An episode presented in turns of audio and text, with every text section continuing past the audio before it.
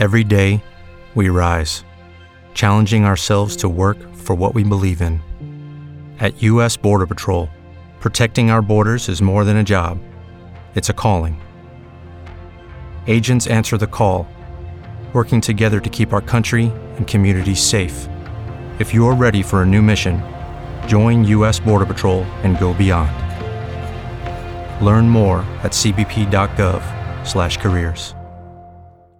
With the Lucky Land slots, you can get lucky just about anywhere. This is your captain speaking. Uh, we've got clear runway and the weather's fine, but we're just going to circle up here a while and uh, get lucky. No, no, nothing like that. It's just these cash prizes add up quick. So I suggest you sit back, keep your tray table upright, and start getting lucky.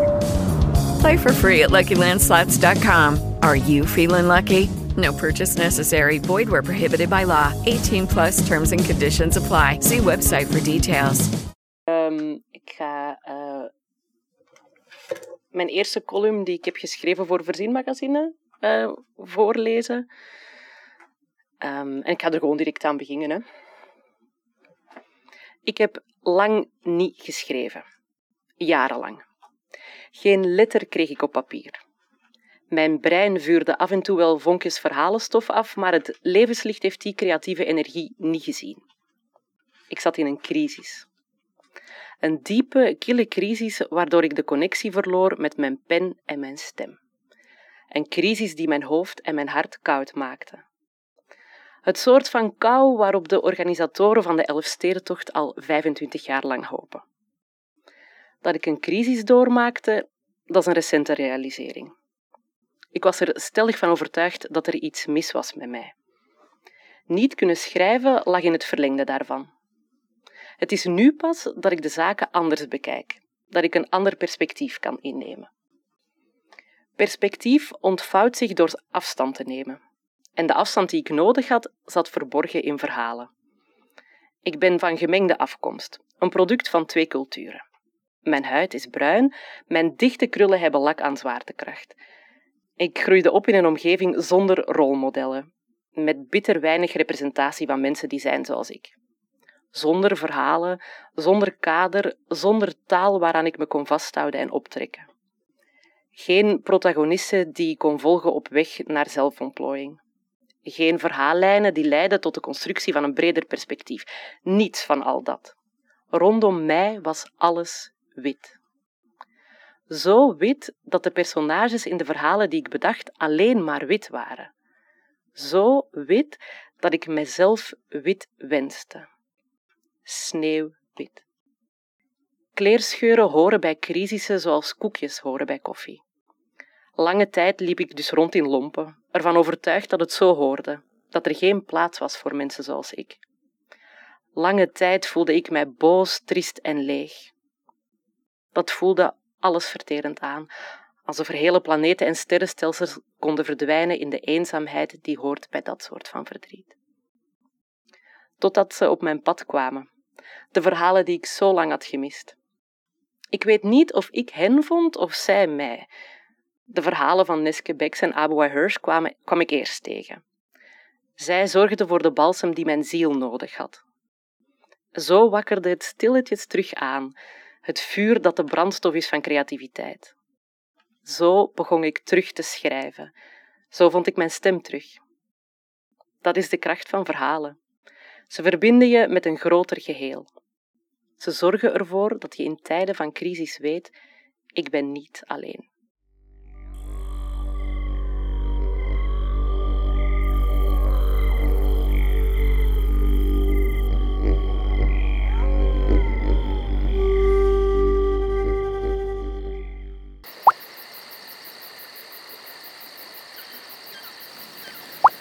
Hoorde je dat? Er dikte iets. Muis, waar? Niet opvallen. Traag. Eerst voorzichtig één oog openen. Zie je wel, daar heb je het weer. Nu weet ik het zeker. Verdorie. Kijk rond, die muis mag mij niet ontsnappen. Ik ruik Ik snuif.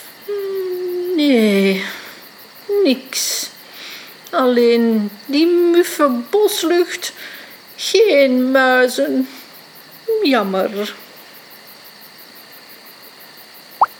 Snik. Wat hoor ik nu? Hallo? Wat? Waar? Toon jezelf. Hier.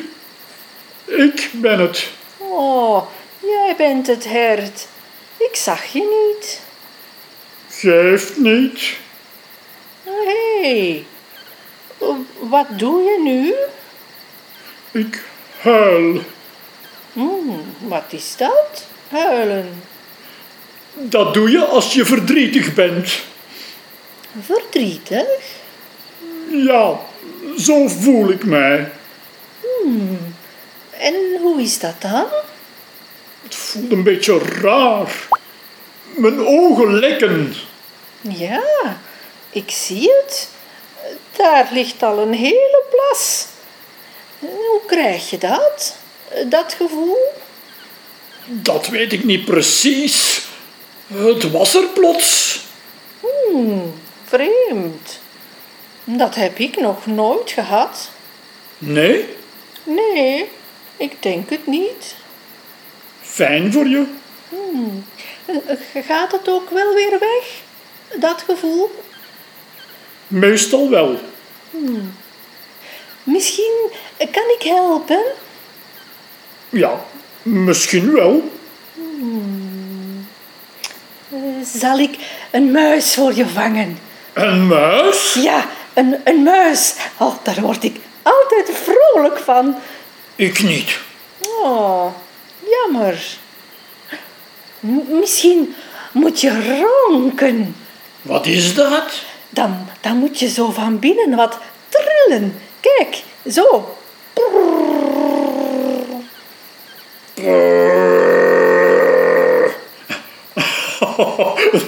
Dat kittelt in mijn buik. Fijn hè? Een beetje wel. Ja, Je lacht weer. Ben je dan niet meer verdrietig nu? eh, misschien gaat het al wat beter. Ja. Goed zo. Weet je wat?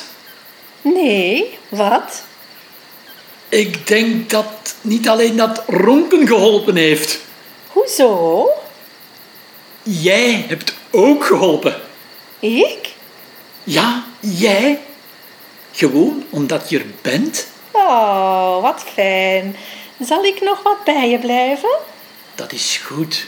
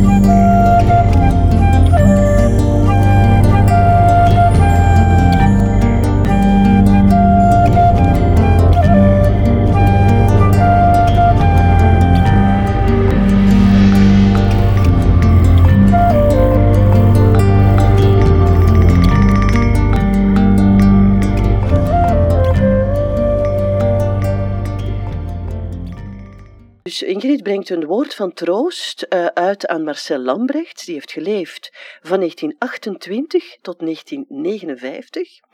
Hij is de zoon van Chang en Netteke en Marcel had het syndroom van Down. Dit is de brief. Marcel, uit het hele leger betonnen kruisjes kies ik u kapot kruis voor een woord van troost. Gij zijt onze uitverkorene. Eigenlijk pikten ons Mieken u eruit. Elk weekend maken wij samen een wandeling door het Nationale Park en komen we door het Naaldbos in Oudreken voorbij het vroegere gesticht en zijn verlaten kerkhof. Wij, wij wandelen altijd hand in hand, ons Mieke en ik. Een vochtig vuistje dat hard knijpt in mijn rimpelhand. Vorige maand stopte ze stommelings op uw laatste adres. Ze begon direct boven uw kale kop onkruid uit te trekken, uit volle kracht en macht. Macht heeft zij, ons Mieke. Veel macht voor zo'n klein meisje. Je moet ook zo klein geweest zijn, met dezelfde ogen die was schuin stonden, dezelfde ogen die voor zich spraken, maar troebel zagen wat klaar had moeten zijn. Zoals waarom uw ma en pa thuis in Gelk uw koffertje pakten met uw blauwe plusje beer erin, waarom ze u in uw beste schoenen wrongen die veel te nauw zaten en je niet mee op reis mocht op uw gemakkelijke sloefjes. Gij liep ook hand in hand tussen ma en pa de trap op en de lange gang door van het koud kasteel. Voetje voor voetje, je mocht niet erop lopen, want anders konden ze niet volgen en je moest zorgen dat ze niet achterbleven. Ze brachten u naar een slaapzaal waar het stonk naar zure rode kool. Dat had je nooit door je keel gekregen. Ze mompelde dat je braaf moest zijn.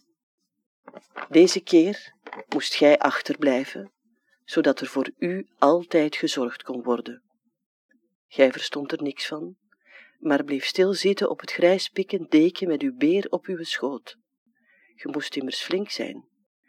Binnenkort zouden ma en pa een sterretje zijn en dan zou je ze zien schitteren door het hoge raam naast de kapstok.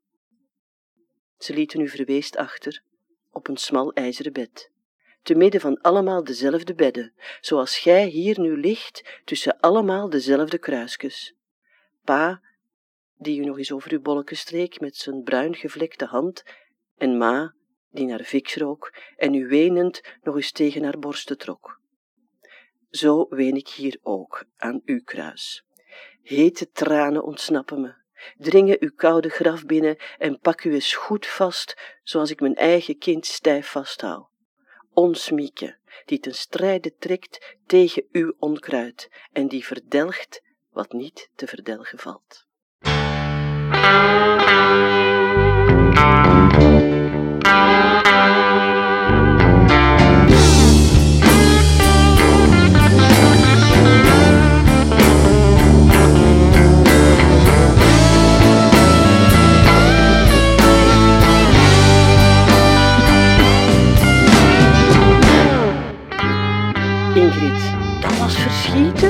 Ik ken u niet en ineens zag ik u, mijn grootkind, beneden aan mijn kruis staan. Hebt jij een hond, Ingrid? Ik wou altijd een hond hebben, en om mee te spelen en om mijn sloef te laten brengen. En dan die een brief, Ingrid, dat had ik zeker niet verwacht. Maar het ging alleen over Mieken en u en niet over een hondje. Een bruine kokker met flaporen, dat zie ik het liefste. Jij kunt wel schoon schrijven, Ingrid, dat deed deugd. Normaal zou ik daarvan wenen, maar ik kan dat niet meer. Ik heb dat vroeger genoeg gedaan, daar achter u in dat gesticht. Ik verstond niet waarom Moeken en Vaken mij daarachter lieten. Wij waren toch altijd samen? Niet één, niet twee, maar alle drie. Ik dacht dat ze maar voor even weg waren. En elke morgen als ik wakker werd, dan, dan pakte ik mijn kofferken uit de kast, kleedde mij aan en wrong mij in mijn zondagse schoenen. Die spanden, want mijn tenen deden zeer, maar ik trok die aan. Ik moest klaarstaan tegen dat Moeken en Vaken mij kwamen halen. Goh, die konden daar niet mee lachen.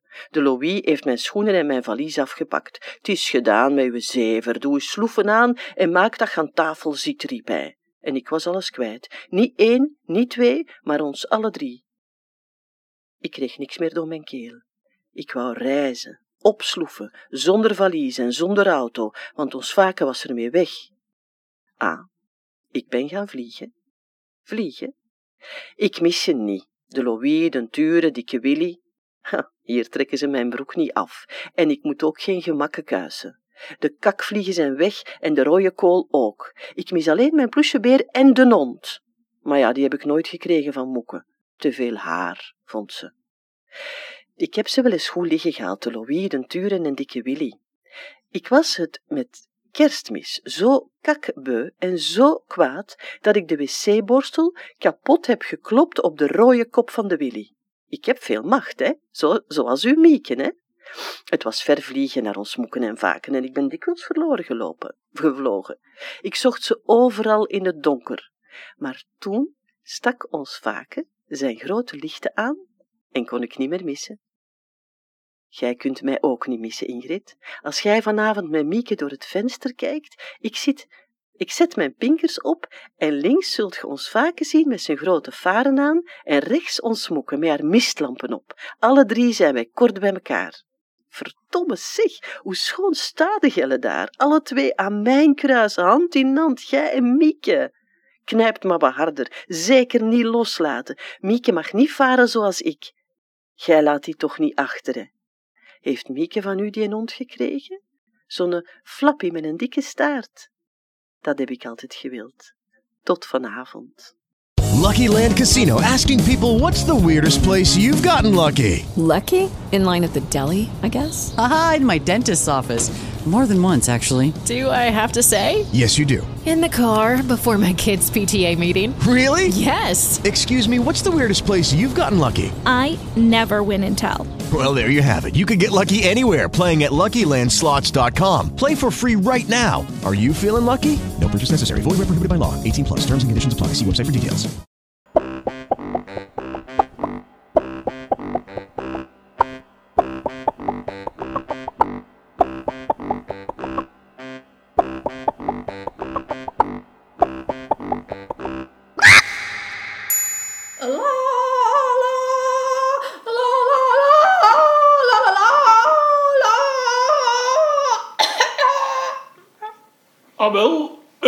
Wat is dat hier allemaal?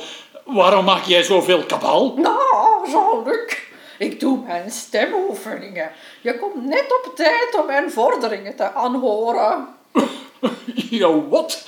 Waar heb je het over? Oh, ik- ik train mijn stem. Alle grote divas die doen dat als ze zich voorbereiden voor een optreden. Is alles in orde, Euphrasie? Je doet zo raar. Ben jij vannacht van je zitstok gevallen of zo? Oh, nee, nee, ik voel mij kip lekker. Goed, goed, goed. Dag Jean-Luc, dag Euphrasie. Julia, eh, weet jij wat er met Euphrasie aan de hand is? Ze staat hier te bazelen over divas en optredens en stemoefeningen. Helemaal, helemaal, ik bazel niet, hè. Ik ben ernstig bezig met mijn zangcarrière. Oh, is het nu nog altijd niet over? Maar Euphrasie toch? Oh, Wat ga jij nu zoeken in de grote stad? Ze gaan je er gewoon uitlachen. Zeg, kan er nu eens iemand uitleggen waar dit allemaal over gaat? Ik snap er niks van. Jawel, Jean-Luc, het is heel simpel. Vorige week heeft de boer ons toch die grote groenteschotel gebracht. Weet je nog?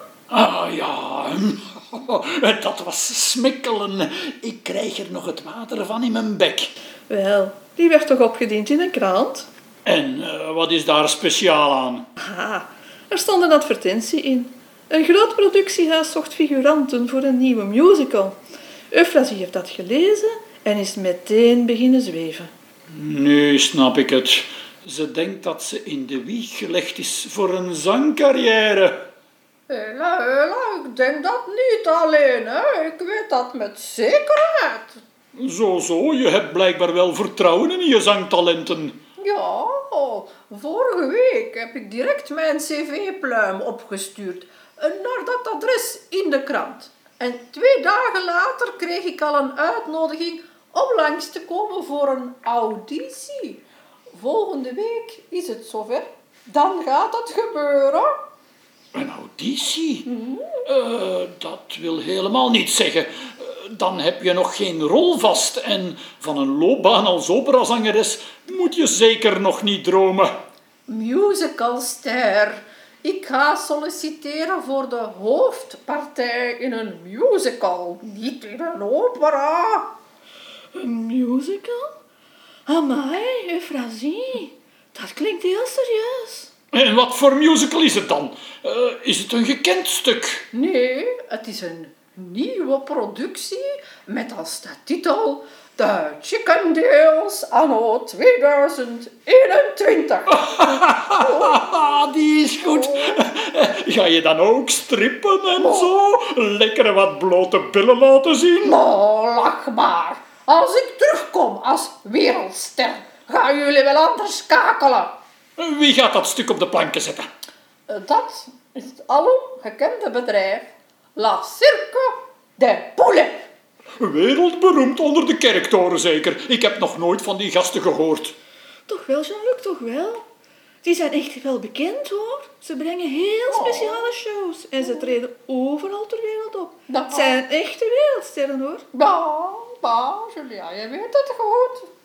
En jij mag dus meedoen met die cracks. Daar doe ik mijn hoed voor af. Op welke dag moet je naar die auditie gaan? Ik moet volgende dinsdag de trein van tien over elf halen. Allee, het is goed. Ik ga dinsdag een uurtje vroeger kraaien. Dan kun je op tijd opstaan en nog wat schmink aan uw lellen smeren. Goh ja, Euphrasie. Je zal iemand nodig hebben om je aan te kleden. Net als bij de echte grote sterren. Dank je, Julia. Dat waardeer ik ten zeerste. Een diva zoals ik kan niet onder haar stand leven. Wat mij eraan doet denken, Jean-Luc, je zal toch moeten investeren in de infrastructuur van ons bedrijf. Een gewone zitstok gaat niet meer kunnen. Daar moet minstens een gouden biesje opkomen. Lap, daar heb je het al. Madame heeft nog geen enkel optreden gegeven, maar de streken van een diva, die heeft ze al. Wat ga ik nog allemaal beleven hier in dit kot?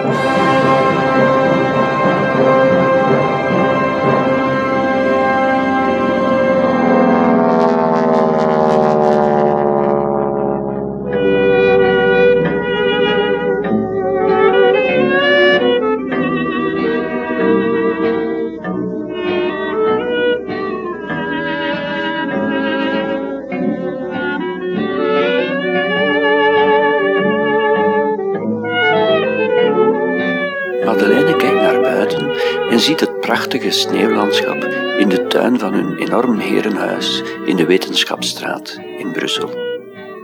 De wolken hebben alle tinten wit en lichtblauw. De bomen en struiken alle tinten wit en groen. Een prentkaart, denkt ze. De grote vijver is helemaal vastgevroren en hier en daar stuift wat poedersneeuw op in de wind. Alles is muisstil. Ze hoort niets. Geen vogel, geen geruis van de wind, niets. Er zijn hier en daar sporen te zien van een vos of een kat in de vers gevallen sneeuw. De wereld lijkt in slaap gevallen te zijn. Ze wordt er zelf helemaal stil van. In haar herinnering ziet ze haar zoon Robbie zomers in de tuin rennen en spelen. De kleurrijke bloemperken omgeven door eeuwenoude majestueuze bomen en het uitgestrekte grasveld in alle schakeringen van groen. Het was zijn leefwereld. Dat is nu voorgoed voorbij.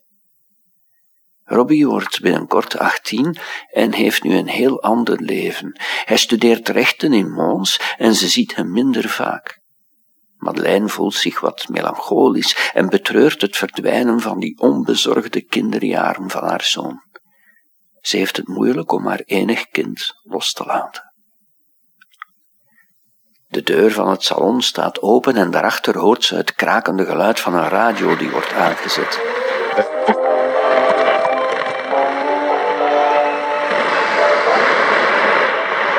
Ze stapt wat dichter naar de haard toe en houdt haar handen voor het gezellig knisperende haardvuur. Haar verkleumde vingers worden opnieuw aangenaam warm. De nieuwslezer kondigt de dood van Thomas Hardy aan. Het interesseert Madeleine niet echt, ze luistert met een half oor. Er waaien flarden van het bericht de kamer binnen. Grote Engelse schrijver, geboren in 1840. Dan is die 87 jaar oud geworden, net zoals mijn grootvader, denkt ze. Haar grootvader is vorig jaar gestorven. Zijn ziekte heeft heel 1927 sombere kleuren gegeven. Haar oog valt op haar immense portret boven de haard. Ze houdt van dit schilderij. Er staat een mooie, elegante vrouw trots te poseren in rijtenu naast haar paard. Ze heeft opgestoken blonde haren die hier en daar speels tevoorschijn springen van onder haar hoed en een gezonde blos op haar wangen. Onwillekeurig glimlachend herinnert ze zich dat ze nog snel in galop over de velden waren geraasd, alvorens ze daar allebei urenlang stil moesten staan voor de schilder. Ineens dringt het tot haar door dat ze op het schilderij ongeveer zo oud moet zijn geweest als Robin nu. Vier jaar later zou hij geboren worden. Ze denkt de laatste tijd veel na over haar zoon. Het gaat niet goed met hem. Madeleine kijkt aandachtig naar haar jonge zelf op het schilderij. Haar hand rust liefdevol op de rug van de zwarte merrie waaraan ze zo was verknocht. Er ligt een wereld van geluk en belofte in haar ogen. Dat is helemaal anders uitgedraaid dan ze toen ooit kon beseffen. Haar huwelijk met Alfred is steeds problematischer geworden en Madeleine steeds ongelukkiger. Ook Robbie lijdt eronder, dat weet ze heel zeker. Ze hoort iemand met stevige tred de trap afkomen en Robbie komt de grote zitkamer binnen. Het is een smaakvol ingerichte ruimte met dikke tapijten, wijnrode fluwelen zetels en prachtig versierde muren. Vogels en bloemen in groen en licht oranje zijn kunstig aangebracht met gouden accenten, wat de hele kamer een sfeer van warmte en rijkdom geeft.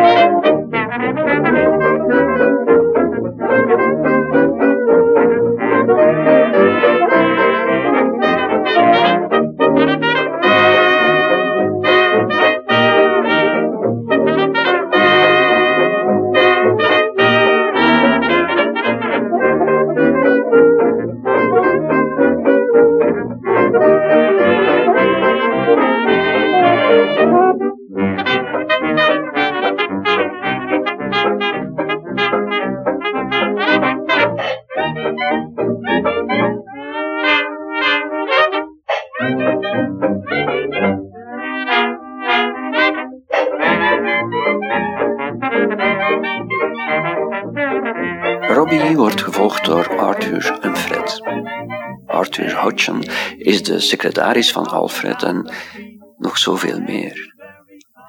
Hij is net teruggekeerd van het zakenkantoor van Alfred. Fred is de persoonlijke bediende van Alfred. Hij noemt de man wel eens achterloos zijn lijfknecht. Madeleine vindt het klinken als lijfeigene. Hij zorgt voor alles wat niet door de handen van Arthur gaat. Van Alfreds kleren en reiskoffers tot zijn glas warme melk s'avonds. Ook hij is onmisbaar voor Alfred. Arthur richt zich tot haar. Ik werk vandaag hier in de kantoren, zegt hij. Alle documenten die ik nodig heb liggen hier. Het klinkt als een banale mededeling, maar het is zoveel meer. En het gebeurt wel meer ook. Alfred is eigenaar van verschillende bedrijven en Arthur en de andere werknemers hebben meer dan hun handen vol. Arthur werkt nu vier jaar voor Alfred en hij is de enige secretaris die zich van de uitbarstingen van zijn baas niet al te veel aantrekt. Meestal gaat hij gewoon verder met zijn werk en is alles in feite toch piekfijn in orde. Die onverstoorbaarheid in zijn houding heeft Madeleine meteen tot hem aangetrokken. Van het ene kwam het andere, ze kregen een affaire en hadden die angstvallig voor iedereen geheim. Madeleine is al als de dood voor dat er iets zou uitlekken. Hun zichtbare contacten hadden ze altijd zo kort en formeel mogelijk. Arthur verlaat snel de kamer. Er moet een kist met dure sigaren afgehaald worden van het station, zegt Fred. Mag ik de auto gebruiken? Madeleine geeft haar toestemming en Fred loopt ook de kamer uit. Dan wendt ze zich tot haar zoon. Lucky Land Casino asking people what's the weirdest place you've gotten lucky? Lucky? In line at the deli, I guess? Aha, in my dentist's office.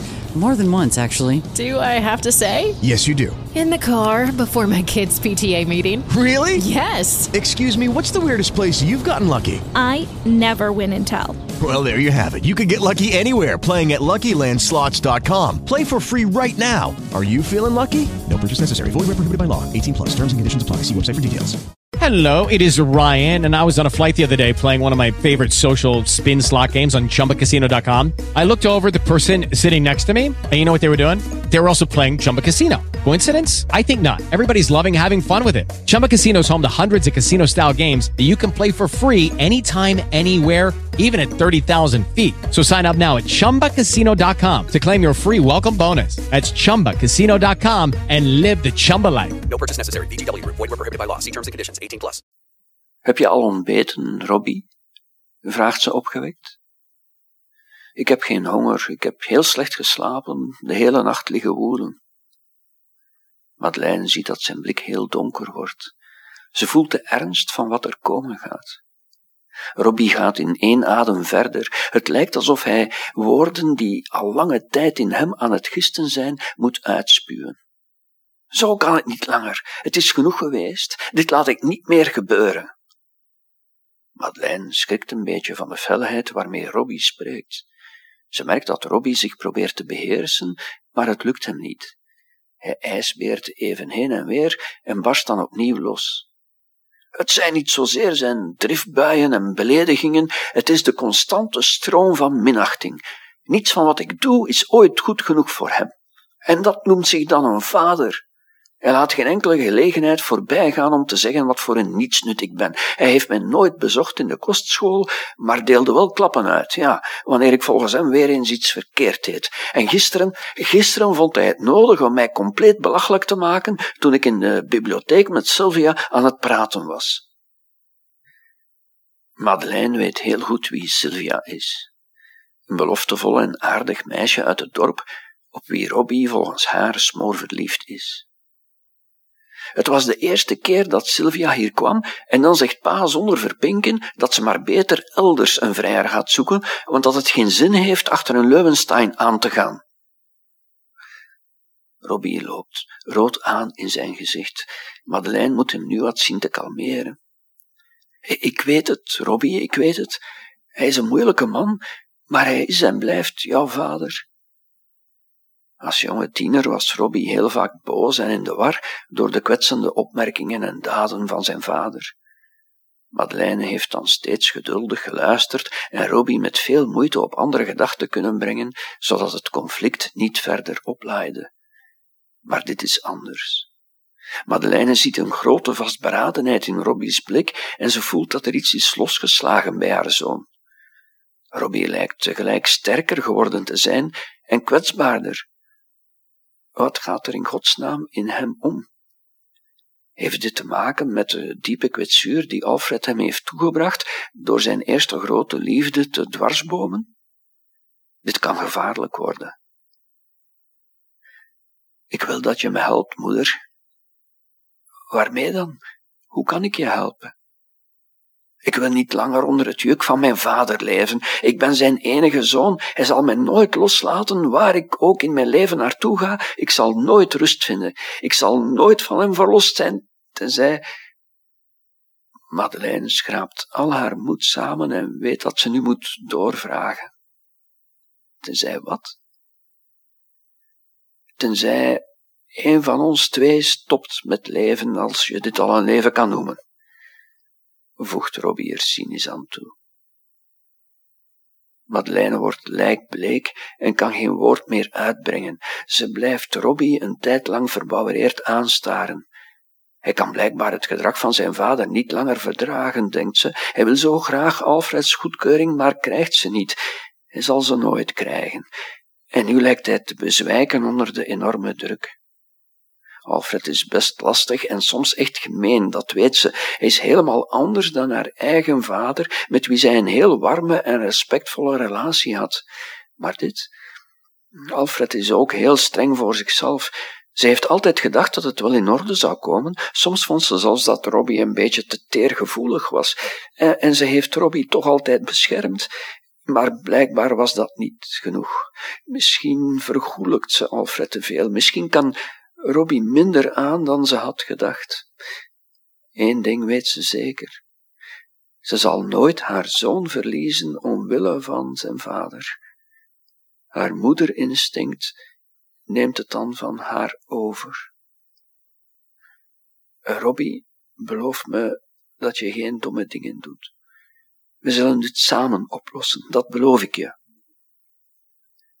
Dat lijkt Robbie wat te temperen. Hij mompelt nog dat ze het er wel nog zullen over hebben en vertrekt dan voor een afspraak met zijn beste vriend.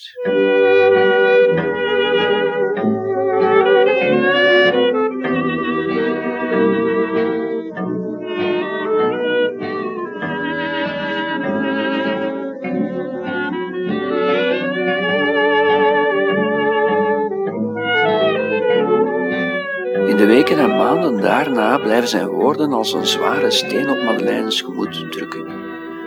Soms heeft ze het gevoel dat ze geen kant meer op kan. De conflicten tussen vader en zoon lopen alsmaar verder op en de sfeer in huis is op sommige momenten onleefbaar. Ze wordt afgeleid door de vele sociale evenementen die ze als koppel bijwonen of zelf organiseren, maar ze blijft Robbie angstvallig in het oog houden. Hij komt geregeld aangeschoten, zelfs stomdronken, thuis van het zoveelste feestje met zijn vrienden. Op een dag zit Robbie met zijn ouders aan de grote eettafel. Ze hebben net het dessert gegeten. Robbie kondigt aan dat hij wil stoppen met zijn studies om naar het leger te gaan. Alfred geraakt compleet buiten zijn zinnen en roept tegen zijn zoon: Ben jij nu helemaal blazerd? Je studeert toch rechten? Je zal mij bijstaan in mijn zaken. Over mijn lijk zul je naar het leger gaan? Ik onterf je nog liever. Madeleine ziet in een fractie van een seconde de woede in Robbie oplaaien, springt mee recht en kan nog net op tijd de arm van haar zoon grijpen. Maar Robbie trekt zich van haar los en haalt opnieuw uit naar zijn vader. Alfred geeft Robbie een klap terug. Stop daarmee, roept Madeleine, stop. Maar daar vliegt het servies al in scherven op de grond. De butler en Fred hebben het lawaai gehoord en stormen de kamer binnen. Zij kunnen met veel moeite Alfred en Robbie van elkaar scheiden. Madeleine gaat bibberend weer zitten om te bekomen. Ze ziet nog net dat Robbie de kamer verlaat, terwijl hij het bloed uit zijn neus telpt met zijn zakdoek. Even later valt de zware voordeur luid in het slot. Madeleine beseft onmiddellijk dat Robbie nooit meer tegen zijn vader zal spreken en ook voor een groot stuk uit haar leven zal verdwijnen. In de volgende weken heeft Madeleine meer dan ooit het gevoel tussen twee vuren te staan, en ze weet zich vaak geen raad. Het gevecht tussen vader en zoon is een keerpunt geweest. Ze merkt dat Alfred steeds somberder wordt en heel kort van stof. Ze wordt niet langer op de hoogte gehouden van zijn zaken. Arthur vertelt haar dat Alfred zware financiële tegenslagen ondervindt. De beurswaarden van zijn bedrijven beginnen ernstig te schommelen en hij heeft naast een overname gegrepen op de Bank van Brussel. Daar had hij stevig zijn zinnen op gezet. Dat is voor Alfred een serieuze streep door zijn rekening. Hij heeft sowieso altijd al het gevoel gehad dat hij er, ondanks zijn successen en enorme rijkdom, in de zakenwereld niet echt bij hoorde. Maar deze klappen, deze vernederingen kan hij heel moeilijk verteren. Madeleine beseft dat dit grote verliezen zijn voor Alfred en wanneer ze Arthur zo hoort, lijkt het nog erger te worden. Bovendien willen de zakenlui die in zijn bedrijf International Holdings and Investments hoge bedragen hadden geïnvesteerd, eieren voor hun geld. Ze beginnen hun investeringen terug te vragen. De spanning loopt steeds meer op bij Alfred. Hij wordt onmogelijk om mee samen te werken, laat staan om mee samen te leven. Iedereen probeert hem zoveel mogelijk te vermijden. Het leven wordt ook voor Madeleine stilaan een hel.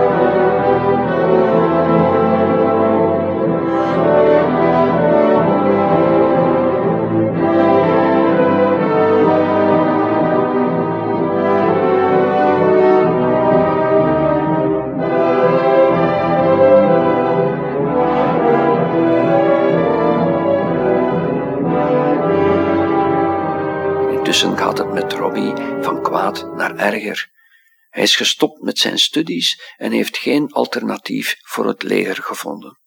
Hij woont weer thuis omdat hij enkel nog af en toe wat geld toegestopt krijgt van zijn moeder. Hij drinkt veel, slaapt veel en verdwijnt vaak in het holst van de nacht om ochtends vroeg thuis te komen.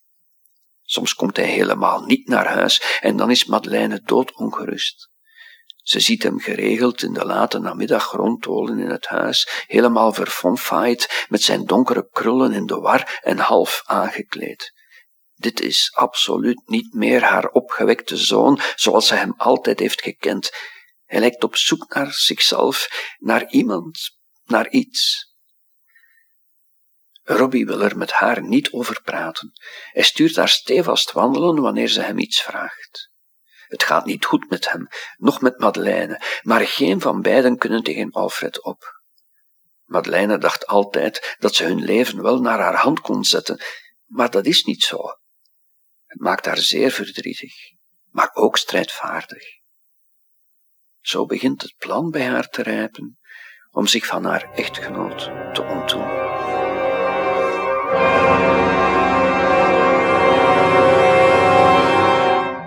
De dagen kruipen voorbij en op een lome namiddag begeeft Madeleine zich naar de tuinkamer. Ze gaat zitten in de grote rotanstoel. De dienstmeid komt binnen met een zilveren dienblad en serveert de high tea. Het is een gewoonte die ze uit Engeland hebben meegebracht en Madeleine houdt van het ritueel. Ze kijkt naar de frisgroene komkommersandwiches en lekkere scones en voelt de tranen in haar ogen opwellen. Ik ben hier helemaal alleen. Bijna heeft Madeleine het luidop tegen het dienstmeisje gezegd. Ik ben te jong om mijn leven helemaal alleen door te brengen. Dit kan niet. Terwijl ze in haar theekopje zit te roeren, vraagt ze zich af hoe ze uit deze valstrik zou kunnen ontsnappen, die het leven op haar pad gelegd heeft. Hoe kan ze een beter bestaan opbouwen? Eén ding is zeker voor haar, en dat is dat ze zeer goed weet voor wie ze zou kiezen als het ooit zover komt. Ze zal haar zoon niet verder kapot laten maken en misschien zelfs helemaal kwijtraken door de vader. Ze huivert bij de gedachte. Zelfs al zou Robbie sterker moeten zijn, hierop mag ze niet zomaar blijven toekijken. En dus moet Alfred verdwijnen. Uit haar leven en uit dat van Robbie. Onder geen beding mag Robbie erbij betrokken worden. Ze zal polsen bij Fred en Arthur wat de agenda van Alfred is voor de komende tijd. Zij zijn allebei van alle details van Alfreds leven op de hoogte, meer dan zijzelf. Madeleine staat op van de stoel, slaat haar geborduurde sjaal om haar schouders en loopt de lange gang in naar de werkvertrekken van Alfred en zijn personeel. Dit is een goed moment, want Alfred blijft vandaag op de beurs en Arthur is hier aan het werk. Ze loopt door de lange gang waar statige schilderijen van stillevens en portretten op donkerbruine muren hangen. Ze voelt de ogen van Alfreds vader in haar rug priemen, maar loopt vastberaden door. Arthur zit te schrijven aan zijn werktafel wanneer ze binnenkomt en kijkt wat verrast op. Madeleine komt hier bijna nooit. In de kamer ernaast hoort ze het geratel van tijdmachines. Wat kan ik voor u doen, mevrouw? Madeleine kijkt Arthur dankbaar aan omdat hij perfect in zijn rol als secretaris van haar man blijft. Arthur, kan je mij de agenda van mijn man eens laten zien? Zijn er buitenlandse reizen gepland? Engeland blijft in haar hoofd hangen. Dat is de perfecte plek, misschien heeft ze geluk. Arthur laat haar de agenda zien en ligt toe. Er zijn verschillende afspraken en de eerste buitenlandse reis is naar Parijs. Begin juli zijn er werkbezoeken gepland aan fabrieken in Engeland en dan verblijft meneer in het landhuis in Leicestershire, zegt Arthur. Wat een meevaller, denkt Madeleine, en ze antwoordt zo luchtig mogelijk: Dat is goed, Arthur. Ik ga mee en zal er daarna nog een tijdje blijven. Regel jij alles voor de reis en met onze huishoudster? Goed, mevrouw. Ik breng dat in orde.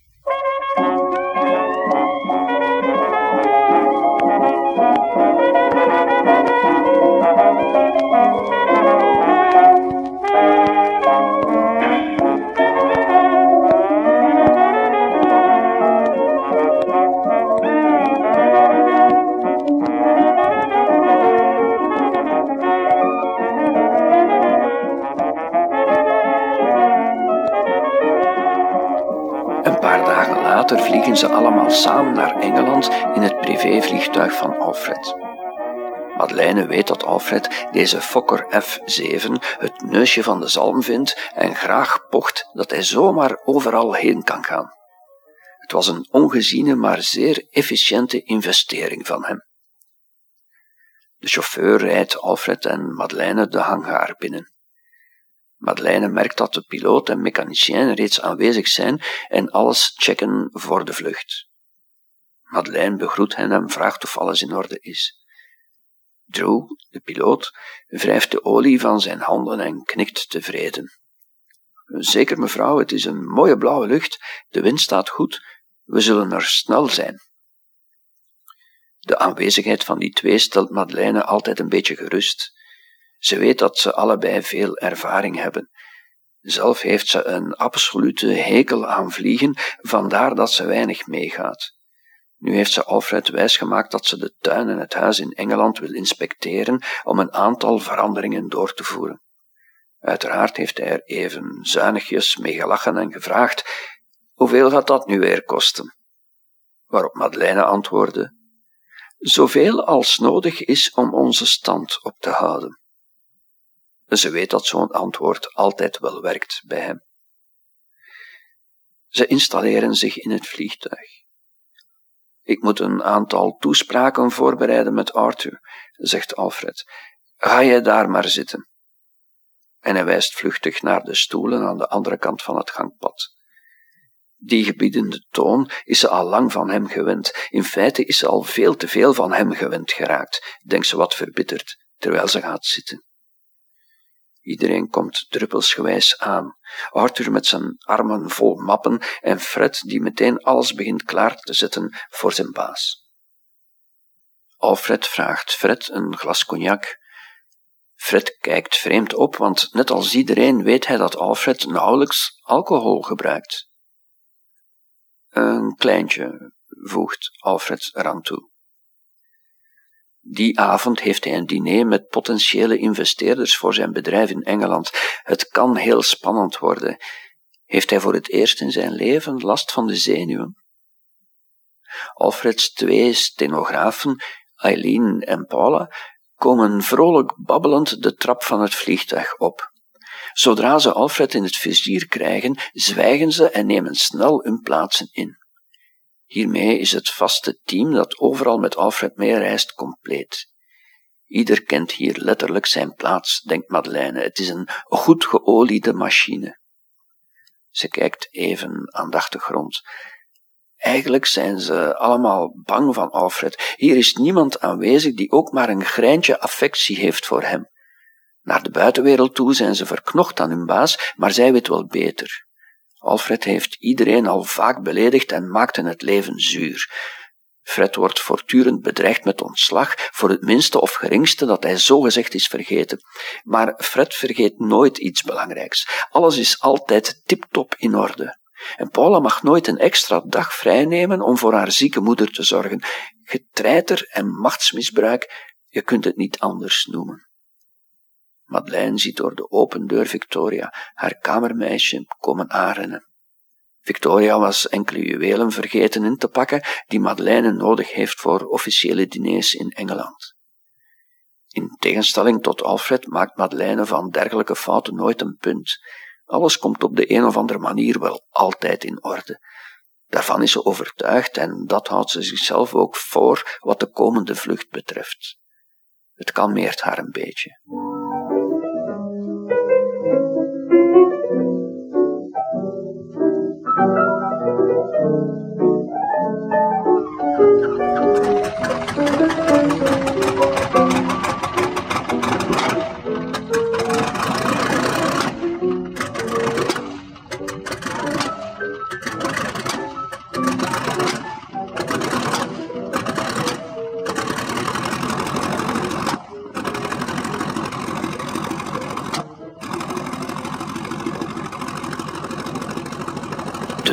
Dicht en de motoren draaien.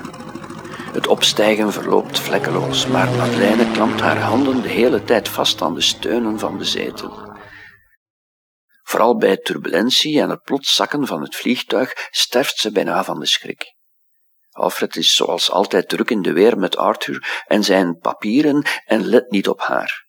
Hij heeft al vaker grappen gemaakt over haar vliegangst en ze probeert hem geen opmerkingen te ontlokken. Madeleine telt de uren af en ziet dat Arthur haar even aankijkt. Ze wisselen een blik van verstandhouding uit. Dan kijkt Madeleine weer naar buiten. Er overvalt haar een gevoel van weemoed.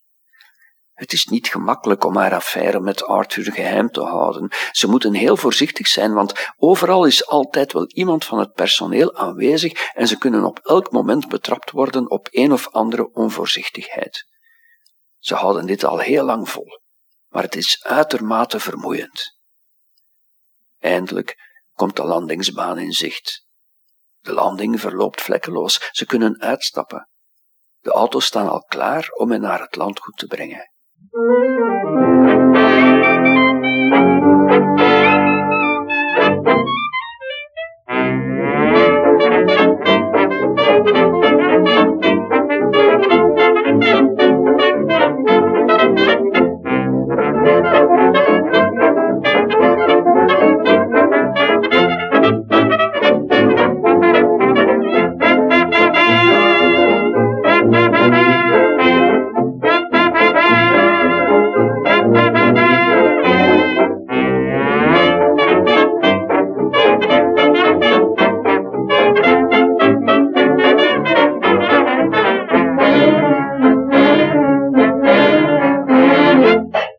Madeleine slaakt een zucht van opluchting wanneer ze hun vertrouwde huis ziet.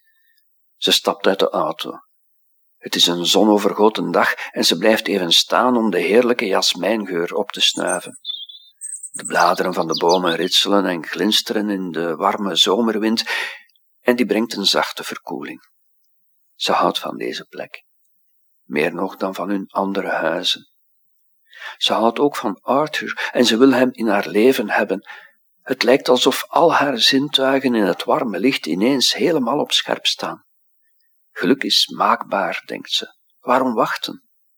Hier zal het gebeuren. Madeleine tilt elegant haar rok op, stapt naast Alfred de statige trap op en gaat het huis binnen. Ze moet nu zo kalm mogelijk blijven en alles zijn gewone gangetje laten gaan. Zo zal nooit iemand iets over haar vermoeden. Maar in haar brein wordt haar plan naar Alfred toe steeds duidelijker. Zoals altijd worden ze opgewacht door het personeel en nadat Madeleine met hun kokin het diner heeft geregeld, gaat ze naar boven om even te rusten en zich om te kleden. De volgende ochtend voelt ze zich rusteloos en besluit ze om een wandeling te maken naar de eeuwenoude bron en de rozentuin. Arthur heeft haar blijkbaar in de gaten gehouden en staat daarop te wachten achter een haag. Ze vliegen elkaar in de armen, kussen elkaar hartstochtelijk. Het is niet meer uit te houden met hem, zegt Madeleine. Ik heb eraan gedacht. We hebben rattenvergif in huis. We kunnen het op een ongeluk doen lijken in zijn thee of in zijn glas melk, voor hij slapen gaat. Madeleine is zichzelf niet meer. Schrikt er zelf een beetje van als ze zich zo bezig hoort. En ze merkt dat Arthur ook even in de war is.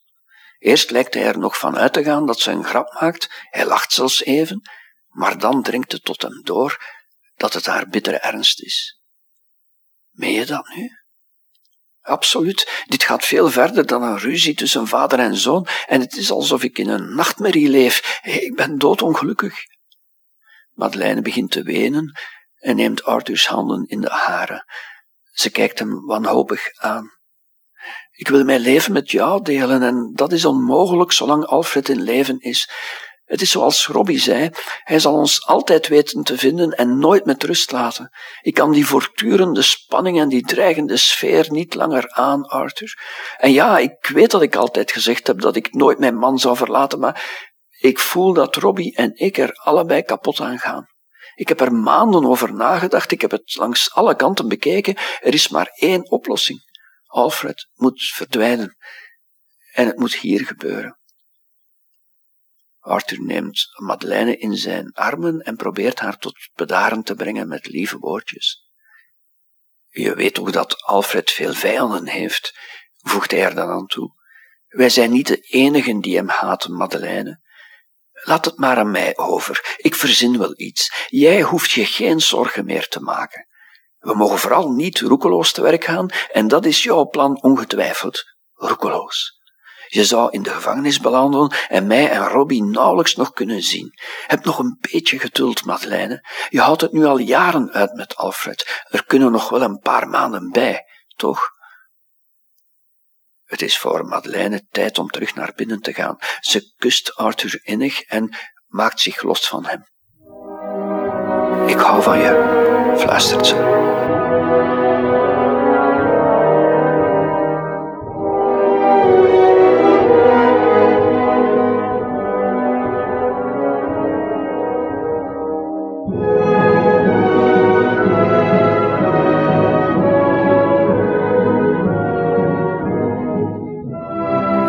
Zij doen elk verder met hun taken en verplichtingen en er wordt niet meer over gesproken. Madeleine is heel blij dat Robbie haar binnenkort in Engeland komt bezoeken en dat Alfred teruggaat naar Brussel. Dat brengt alweer enige weken rust. De volgende dag nemen Alfred en Madeleine kort afscheid van elkaar, aangezien zij en het kamermeisje in Engeland blijven. Hij vliegt met zijn staf terug naar Brussel om zich verder om zijn zaken te bekommeren. Nog Madeleine, nog Robbie aan de andere kant van het kanaal beseffen dat ze Alfred nooit nog zullen terugzien.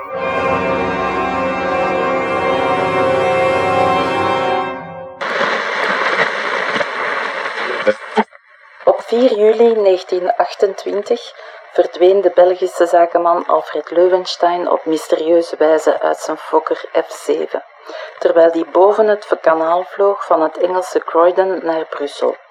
Op 19 juli werd zijn lichaam gevonden voor de kust van de Franse havenstad Boulogne-sur-Mer. Tot op de dag van vandaag weet men niet of het om een ongeluk, zelfmoord of moord ging. Leuwenstein verdween toen hij naar het toilet ging dat vlak bij de buitendeur van het vliegtuig lag. Heeft hij zich van deur vergist? Is hij bewust uit het vliegtuig gesprongen of werd hij eruit gegooid? De autopsie wees uit dat hij om het leven kwam ten gevolge van de val uit de fokker. Op het moment van zijn verdwijning waren zowel de gebruikelijke crew als alle leden van zijn vaste team aanwezig in het vliegtuig.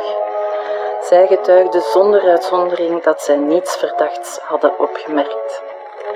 Een van de vele theorieën is dat Arthur Hodgson en Fred Baxter hun baas uit het vliegtuig hebben geduwd, met medeweten van bemanning en passagiers. Maar niemand kon of wilde dat getuigen en er waren ook geen bewijzen voor.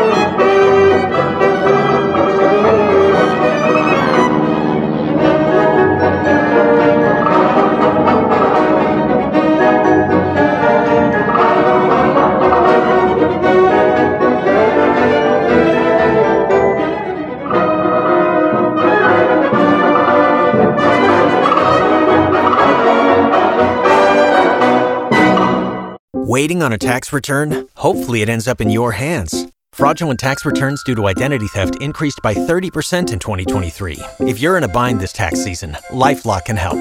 Our US based restoration specialists are experts dedicated to helping solve your identity theft issues. And all Lifelock plans are backed by the Million Dollar Protection Package. So we'll reimburse you up to the limits of your plan if you lose money due to identity theft. Help protect your information this tax season with LifeLock. Save up to 25% your first year at LifeLock.com slash aware. You've worked hard for what you have. Your money, your assets, your 401k, and home. Isn't it all worth protecting? Nearly one in four consumers have been a victim of identity theft. LifeLock Ultimate Plus helps protect your finances with up to $3 million in reimbursement. LifeLock alerts you to identity threats you might miss. And if your identity is stolen, your dedicated US-based restoration specialist will work to fix it. Let LifeLock help protect what you've worked so hard for. Save 25% off your first year on LifeLock Ultimate Plus at LifeLock.com slash aware. Terms apply.